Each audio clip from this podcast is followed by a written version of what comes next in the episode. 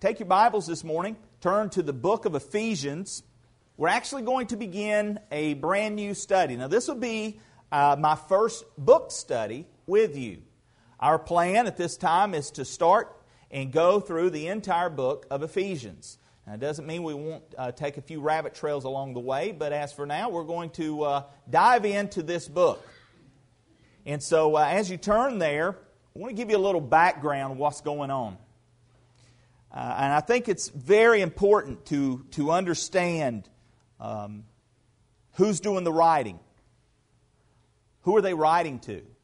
What's going on in the culture during the time of this writing? So imagine with me that here's the Apostle Paul, and at the time of this writing, somewhere around AD 60, 62, Paul has been on several missionary journeys that's taken him through Asia Minor. He has served in the church at Ephesus for three years. Um, probably around a second time going through that area. He left it in the hands of Aquila and Priscilla to establish the ministry there. And so now Paul is writing what we refer to as the prison epistles, the prison letters. He is in prison, he's in Rome. And at times, uh, here's Paul, he's on house arrest, but yet he still had the freedom to write letters and continue to minister to people from even the confines of prison. Oftentimes, it wasn't unusual for him to be chained to a Roman soldier. And I think it's important for us to have this picture in mind, especially as we move through the book of Ephesians. When we get into the armor of God, the picture makes a lot more sense when you know he's writing as he looks over and there's a Roman soldier. So imagine, here's Paul under house arrest, writing. Probably what has happened, Epaphras who was uh, one of the founders of the Colossian church, has come to Rome. He has conveyed to Paul all that's been going on in the area. And so that's why Paul is now led and prompted by the Holy Spirit to pen not only the letter to the Ephesians, but also the, the letter of, of the book of Colossians, Philippians, and Philemon. So these would all probably have gone out about the same time. Now, it's highly likely that Tychicus uh, is the one who delivers this letter back uh, to the people in Ephesus. Now, with that picture in mind, with that background, what about this land? What about Asia Minor? What about the city of Ephesus? Well, you can imagine as you look at this picture, and this is a modern picture of the Aegean Sea, but Ephesus was a city that was the central hub. I mean, this was the place of all places. This was probably the fourth largest city in the world at this time when Paul had made his missionary journeys through this area. All the ships would come into port. And the Roman roads, the famous Roman roads, would carry not only all of the goods that would come in off the ships to the eastern part of the world, also the western part of the world. Ephesus was located directly in between these two continents, where, again, everyone would often come to because it was not only uh, an economical uh, city as far as, as its power, it, it, was a, it was a place um, where also education was uh, one of its big draws. But probably the biggest drawing factor to the city of Ephesus was its pagan worship. Very wicked place, which isn't that oftentimes the case. The large cities, um, there's large sin, so to speak. There's a lot to uh, get yourself in trouble in in the big cities. Well, that's the way Ephesus was. In fact, as we'll look at some scriptures this morning, we'll find out just how dark this place was. It was a very occultic area. A lot of magic and sorcery was practiced in this area. You may recall one of the seven wonders of the world was found there. It was the temple to Artemis, the goddess Diana. And the legend has it, some people believe uh, that uh, she fell from heaven, and that's why the temple was established there to worship. The god Zeus sent her down. Well, probably what they saw was a meteorite, and they probably found uh, the meteor rock, and they established worship and made images of what they thought was a woman. And you can look into the history of uh, this practice, of this uh, religious pagan practice, and you'll find that uh, she was known as the god of fertility.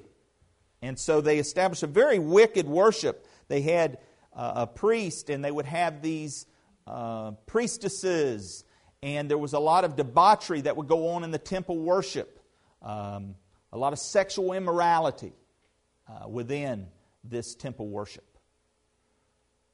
But it was uh, an area where many from all around the world would come and flock to uh, to participate in this pagan religion.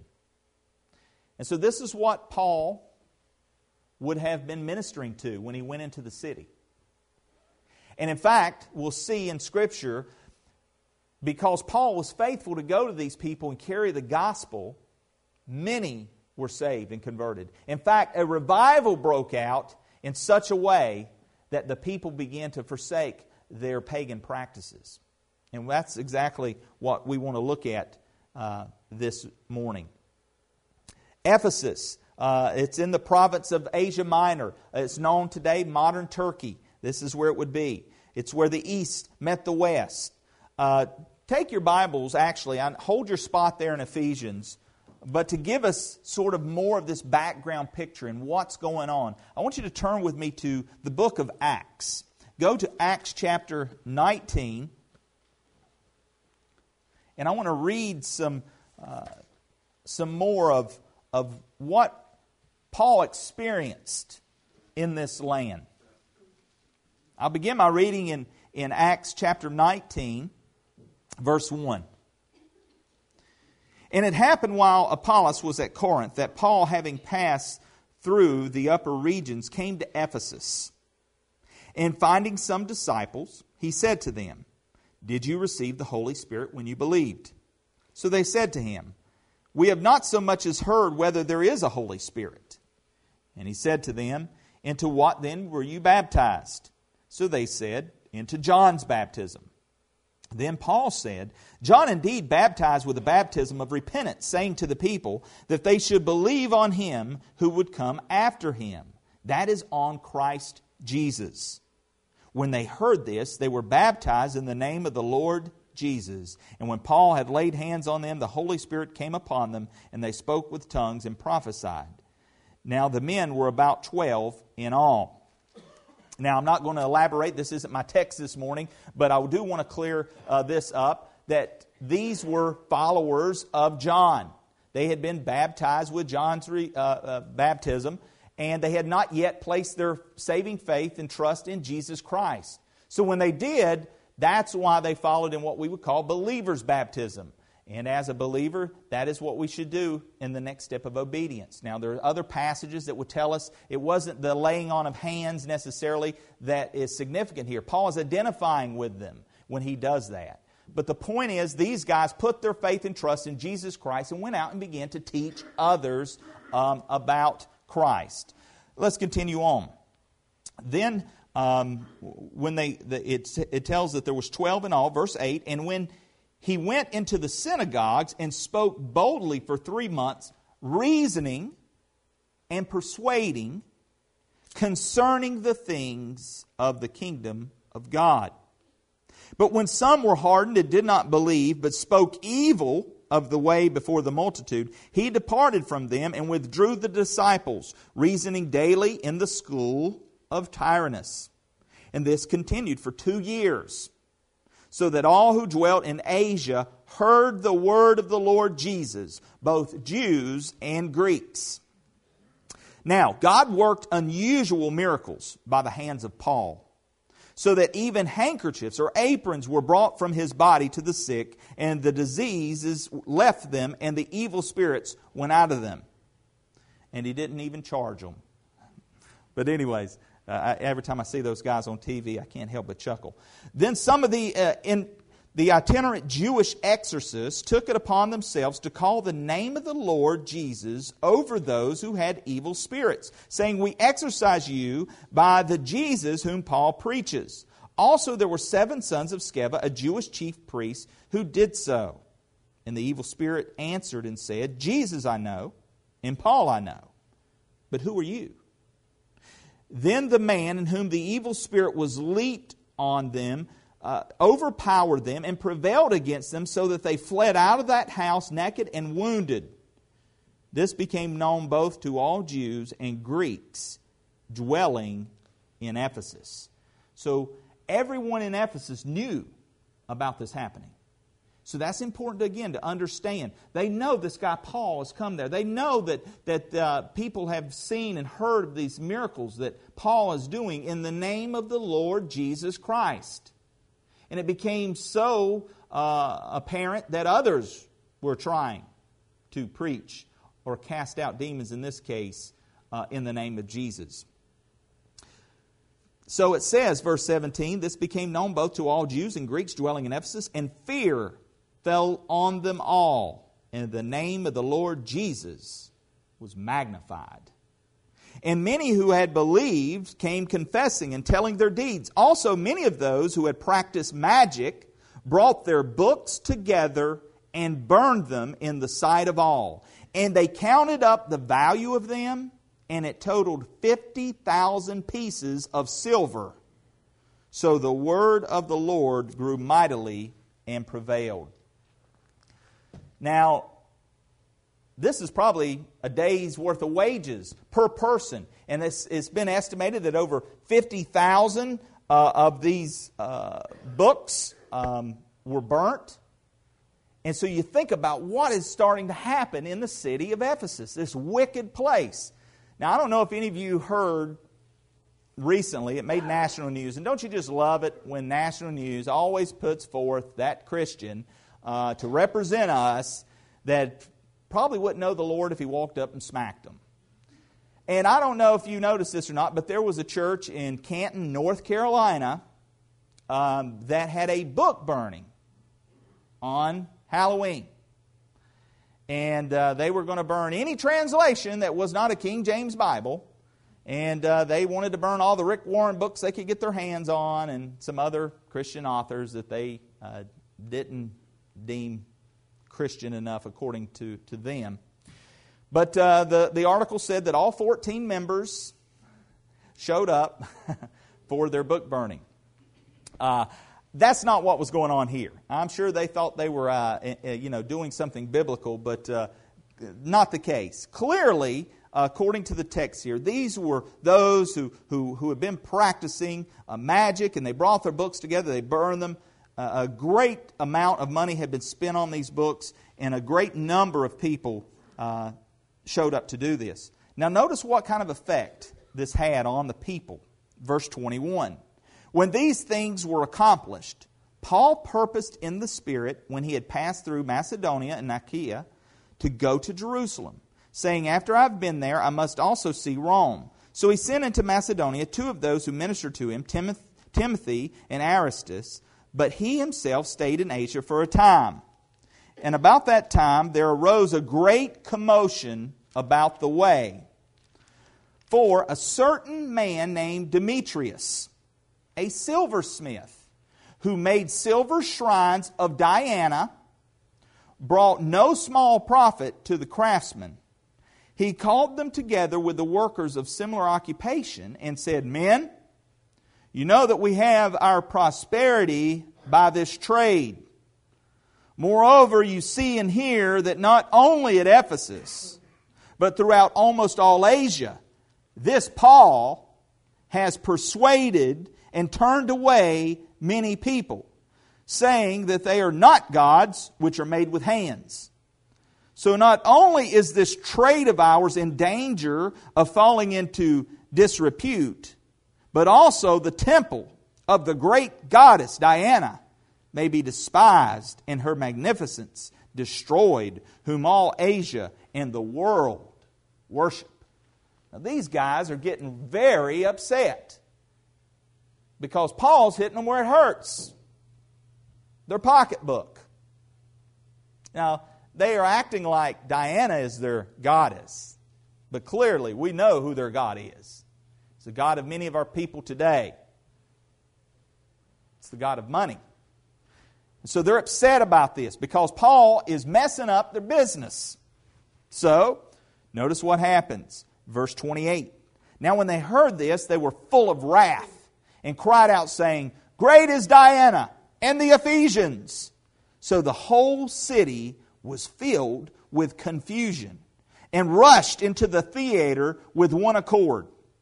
Having seized Gaius and Aristarchus, Macedonians, Paul's travel companions.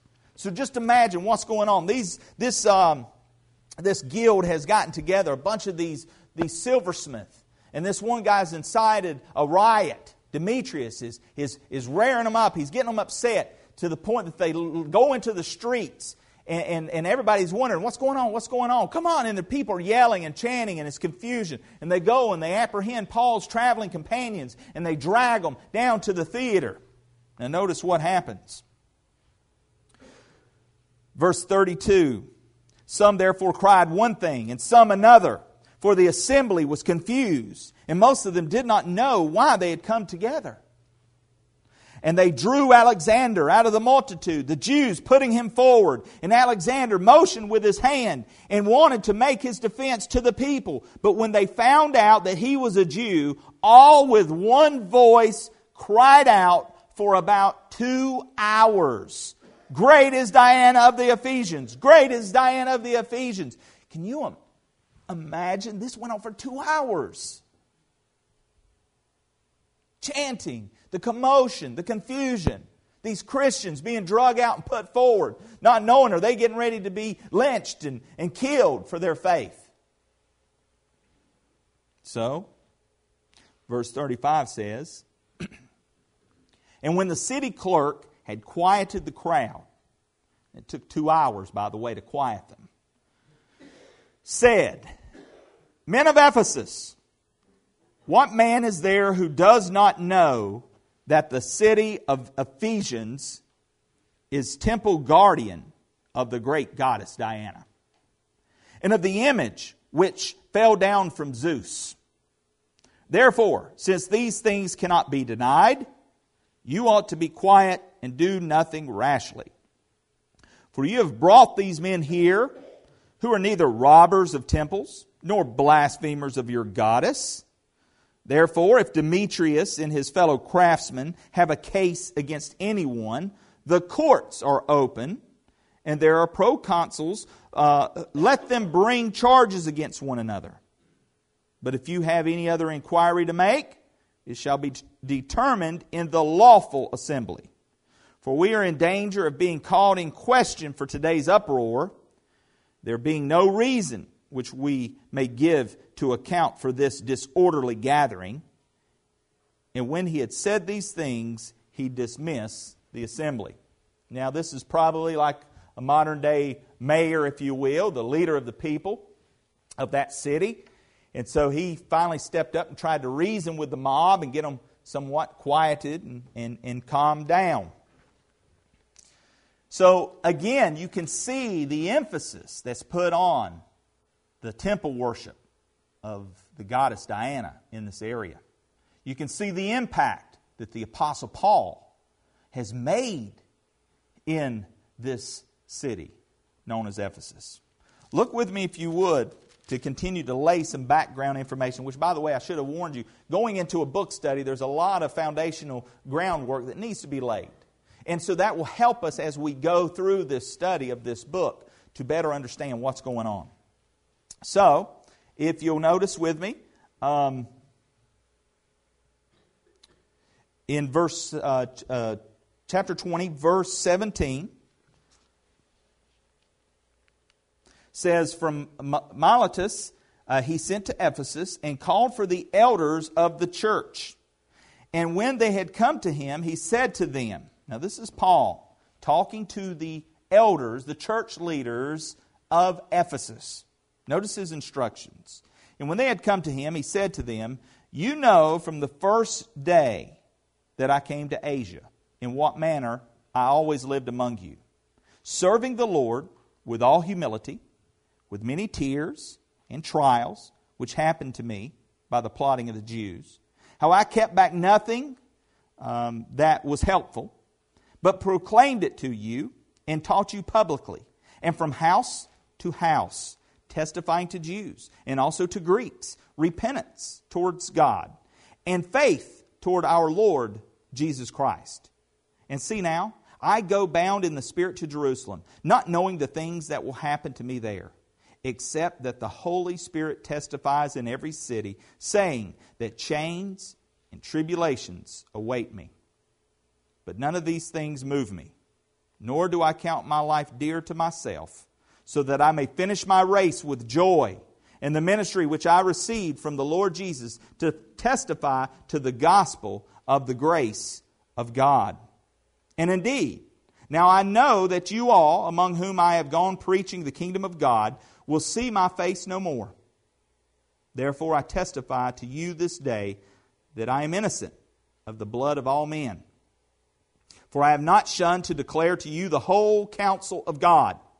Therefore, take heed to yourselves and to all the flock among which the Holy Spirit has made you overseers to shepherd the church of God which he purchased with his own blood.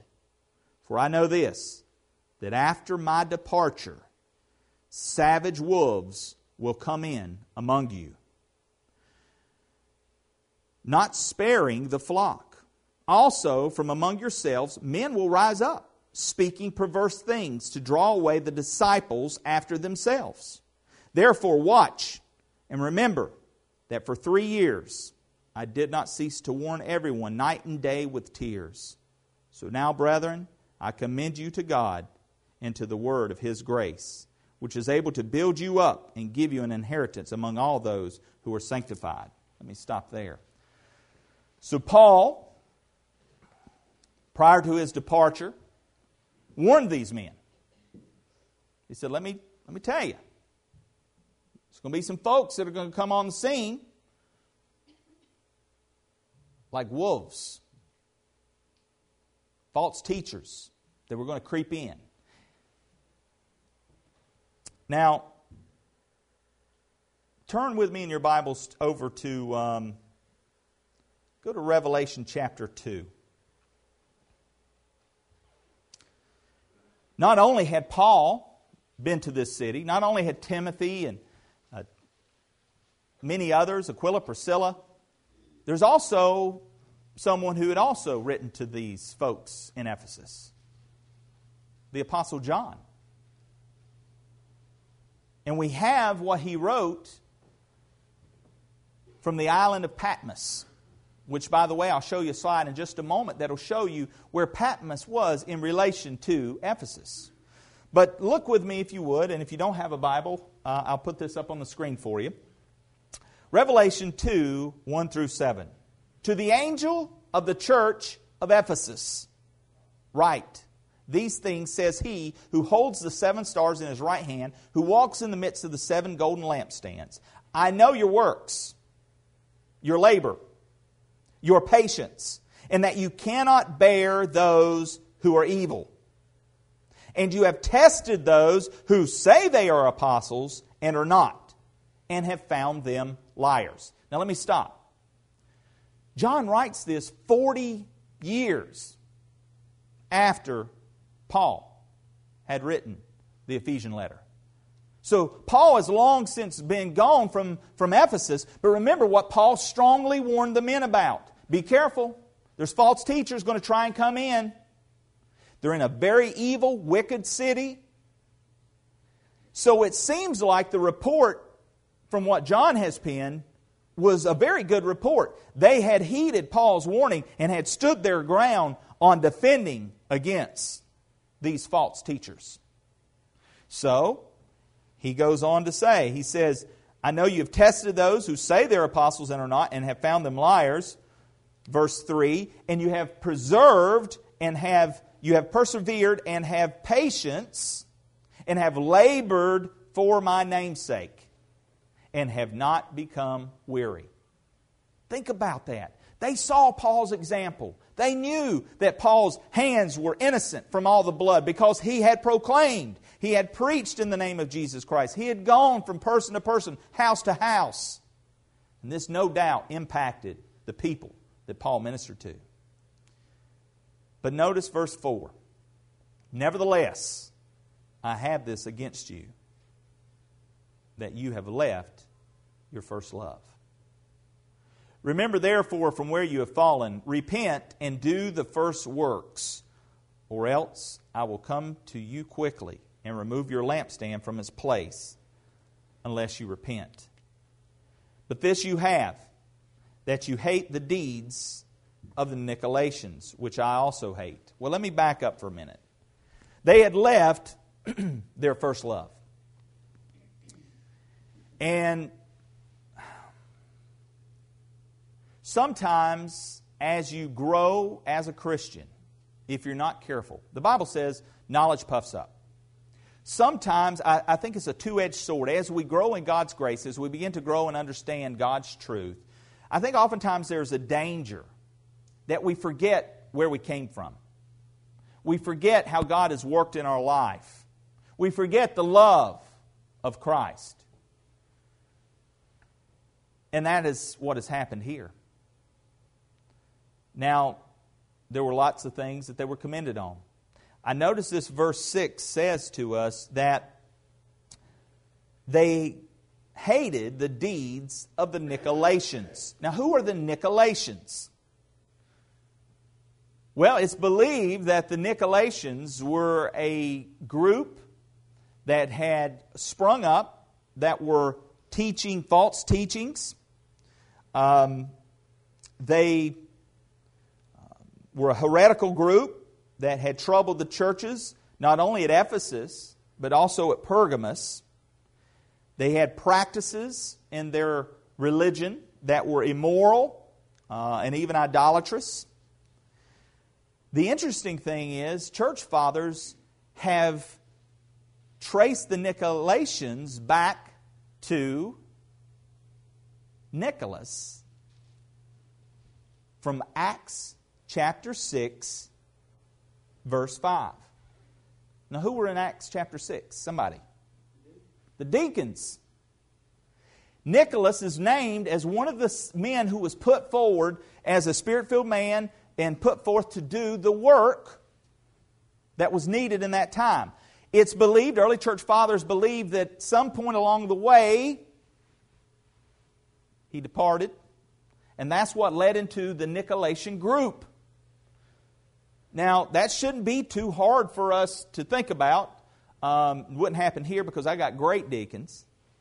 But it happens in churches all the time. Don't you see the splinter groups? Don't you see this group? I mean, let's, let's look at the tree, and we have a lot of that that goes on. And oftentimes, um, as Scripture says, they, were, they weren't a part of us because if they were, they never would have gone out from us. But that was the case. The Nicolaitans were, were a group that were definitely practicing uh, wickedness. And so not only did these Ephesians stand firm uh, in, what they, uh, in what they taught and believed against these false teachers, but God commends them because He also hates them, their practices. He who has an ear, let him hear what the Spirit says to the churches. To him who overcomes, I will give to eat from the tree of life, which is in the midst of the paradise of God. So, John has written. And notice, if you would, here you find, there's Ephesus, major port. All the folks coming in from here into Ephesus. All the roads that would go out and lead into the different land. And uh, here's Patmos. Now, this is where John would have been cast to. Remember, he would not recant, he would not denounce the name of Christ, so they dipped him in hot oil burning his flesh nearly to the point of death. and then cast him onto the island of Patmos. And that's where he wrote Revelation, as God uh, moved his heart and pen to do so. And he wrote to these churches, and you see how Ephesus is clearly the inroad to all of these. So, I lay all this foundation again because it's important for us to understand the big picture. So, with all that said, let's go back to the beginning. Turn with me to Ephesians chapter 1. Now, I will let you already know you're in big trouble this morning. I don't know if you noticed, the clock's broke. so you could be here a while. Uh, somebody said, I ain't, I'm going anyway. No. Um, I'm going to try and get through this. Just hang tight. You will be encouraged to know, Pastor, now you may want to write this one down. This is not the norm, I can promise you. Pastor is only preaching on two verses this morning. Hallelujah. Okay. Ephesians chapter 1, verses 1 and 2. Paul, an apostle of Jesus Christ by the will of God, to the saints who are in Ephesus and faithful in Christ Jesus, grace to you and peace from God our Father and the Lord Jesus Christ. Now, a lot right there in those two verses. A lot. And in fact, um, probably in this verse alone, I could pull probably at least four good sermons just out of what you see up on the screen, maybe even more. Some of the early uh, um, Puritan uh, teachers and preachers have written volumes on the book of Ephesians. A book that takes almost 19 minutes to read through, and yet volumes have been recorded. John Calvin, of course, has written 40 uh, some sermons, I think, in chapter 1 alone. I mean, there's just a ton of information and meat in Ephesians. And so we hope to look at some of this. But l- let me ask you the question. Reading this passage, knowing that Paul is the author, I ask the question Paul, who was he?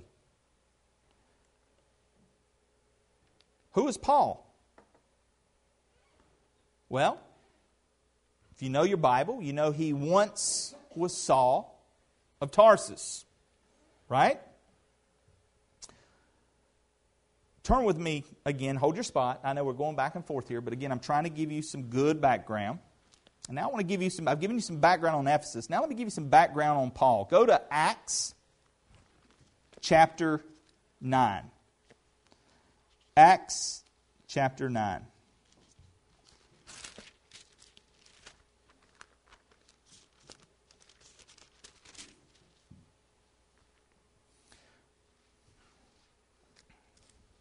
Then Saul, still breathing threats and murders against the disciples of the Lord, went to the high priest and asked letters from him to the synagogues of Damascus, so that if he found any who were of the way, whether men or women, he might bring them bound to Jerusalem.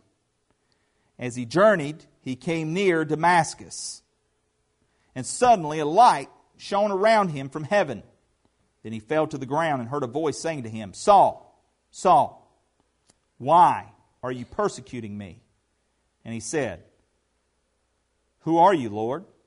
Then, he, then the Lord said, I am Jesus, whom you are persecuting. It is hard for you to kick against the goads. So he, trembling and astonished, said, Lord, what do you want me to do? Then the Lord said to him, Arise and go into the city, and you will be told what you must do. And the men who journeyed with him stood speechless, hearing a voice, but seeing no one. Then Saul arose from the ground, and when his eyes were opened, he saw no one. But they led him by the hand and brought him into Damascus. And he was there, he was three days without sight, and neither ate nor drank. So here's Paul, a man who persecuted Christians. In fact, Paul was trained as a Pharisee. Um, you may remember this. He was trained as a Pharisee under the famous Rabbi Gamaliel. Notice this. He was advancing in Judaism beyond many of his countrymen, being more extremely zealous for his ancestral traditions. Galatians 1:14 tells us that. He also he heartily approved and assisted when the Jewish leaders stoned Stephen to death. After that, Paul had ravaged the church, entering homes and dragging off both men and women to put in prison and put to death. So, how did Saul, a man like that, become the Paul that we know? Well, God, in His sovereignty, intervened.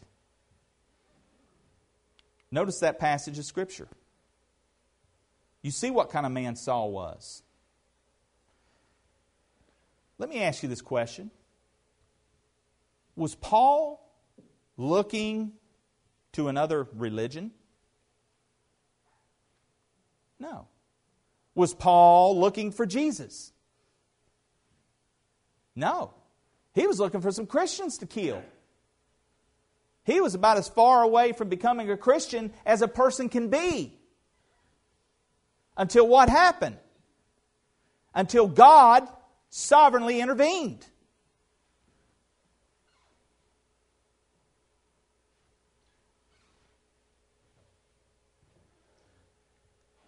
So you notice that he said, Who are you, Lord? And the Lord said, I'm Jesus, whom you are persecuting. Hmm. Can you imagine what kind of encounter that must have been like? Now, I know a lot of you, that's not your testimony. That's not exactly how you came to know Christ. But can I tell you a little bit more about my testimony? I wasn't looking for Christ. In fact, I was loving the sin that I was in. I was out there in the world and I was loving every bit of it. Until one night, I got put flat on my back. My world, as I knew it, bottomed out. And it was then that my eyes were opened.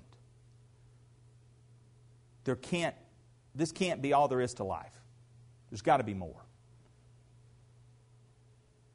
I know, in a sense, what it's like to not be looking and to have God grab hold of you and get your attention. And some of you may have a similar experience or story. But it took God shaking me and waking me.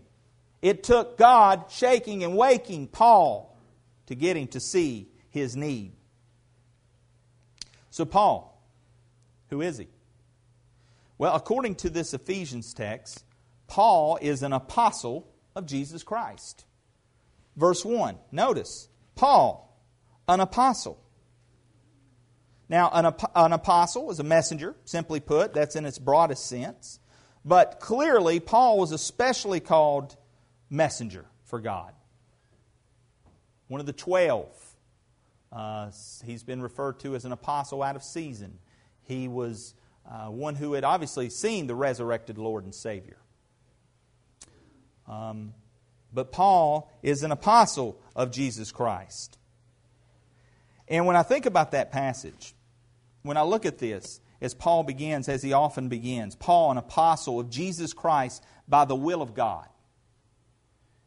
Clearly, we see in the testimony of God working in, Paul, in, in Saul's life, transforming him to Paul. It was clearly God's will that he intervened. Now, let me ask you this question Who are you? Who are you this morning? You know? Are you a sinner? Are you a saint? Well, notice this passage. It continues on. Paul says, Paul, an apostle of Jesus Christ by the will of God, to the saints who are in Ephesus and faithful in Christ Jesus. Do you know Scriptures teaches that you and I, when we place our faith and trust in Jesus Christ, we become saints? We are saints. Now, this isn't like the Catholic Church has to do a vote and they cannot make somebody a saint after they're dead and gone. No. When you repent of your sin and put your trust and faith in Jesus Christ, you become a child of the King. You are a saint. And it's important for you and, under, you and I to understand who we are in Christ because it's not my sin that God sees, it's the righteousness of His Son. So don't negate who Christ is by denying who you are in Him. You're a saint. And Paul is writing into this wicked culture, this wicked group of people, and he's telling them, You're saints. Saint, in its definition, means one who is set apart. You are set apart from this world. You are set apart unto God and unto godliness. Know who you are in Christ. The problem with most Christians today in the world is they don't know who they are in Christ. You have to know who you are in Him because it's only then that you can walk victorious through this life. You need to know this. You need to understand and believe this because this is clearly what God wants you to know. You're a royal priesthood, you're an ambassador, so act like it. Amen? Amen? Understanding who you are is important. He also says that they're faithful in Christ Jesus. Now, in a lot of earlier manuscripts, that word in Ephesus is not there, and it's believed because this was a circular letter. This, this would have came into the port there in Ephesus, and it would have got circulated through all the churches in that area. So you can fill in Community Baptist Church. To the saints who are in Community Baptist Church and faithful in Christ Jesus. Are you faithful? Are you faithful this morning? We saw who Paul was when he was Saul. We saw who Paul became an apostle. Who are you? Are you still that sinner? You've never came to that place of saving faith? Are you a saint? Well, let me ask you this. Who will you be?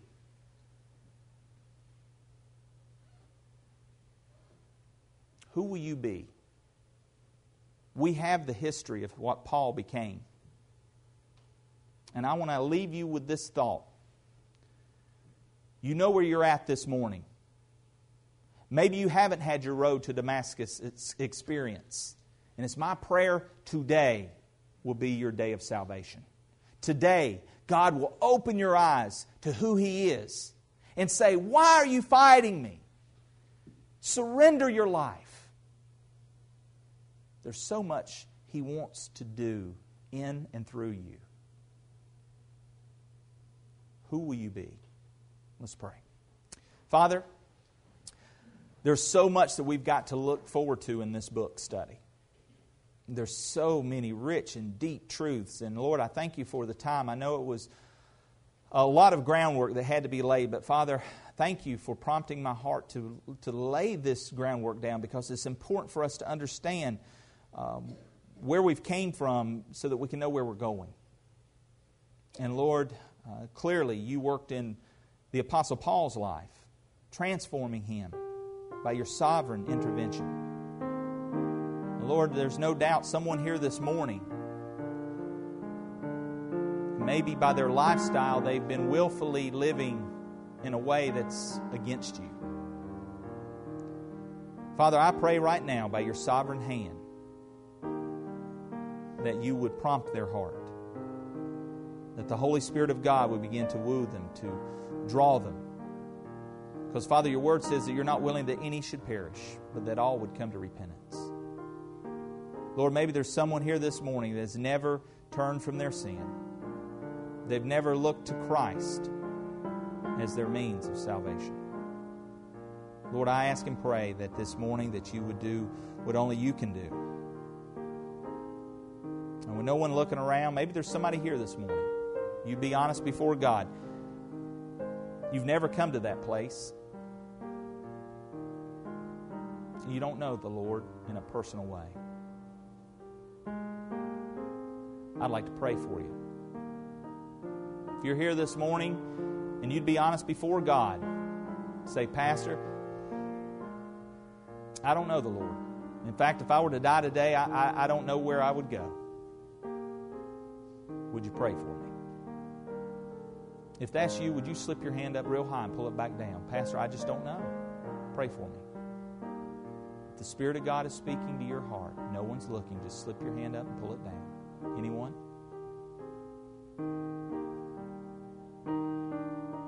Father, you know the hearts of each person. Lord, there's no doubt that there's some here that have, have maybe strayed in their walk. Lord, they, uh, they've walked away from where they once were.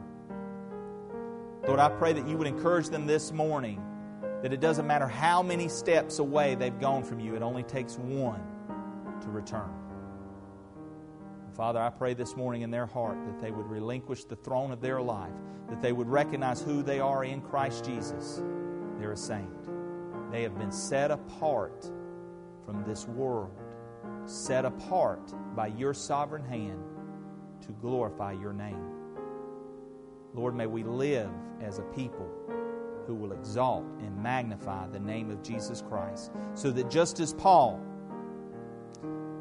did throughout the land, we too would do throughout this community. Father, help us to be your people. And we thank you and we'll praise you. In Jesus Christ's name, amen.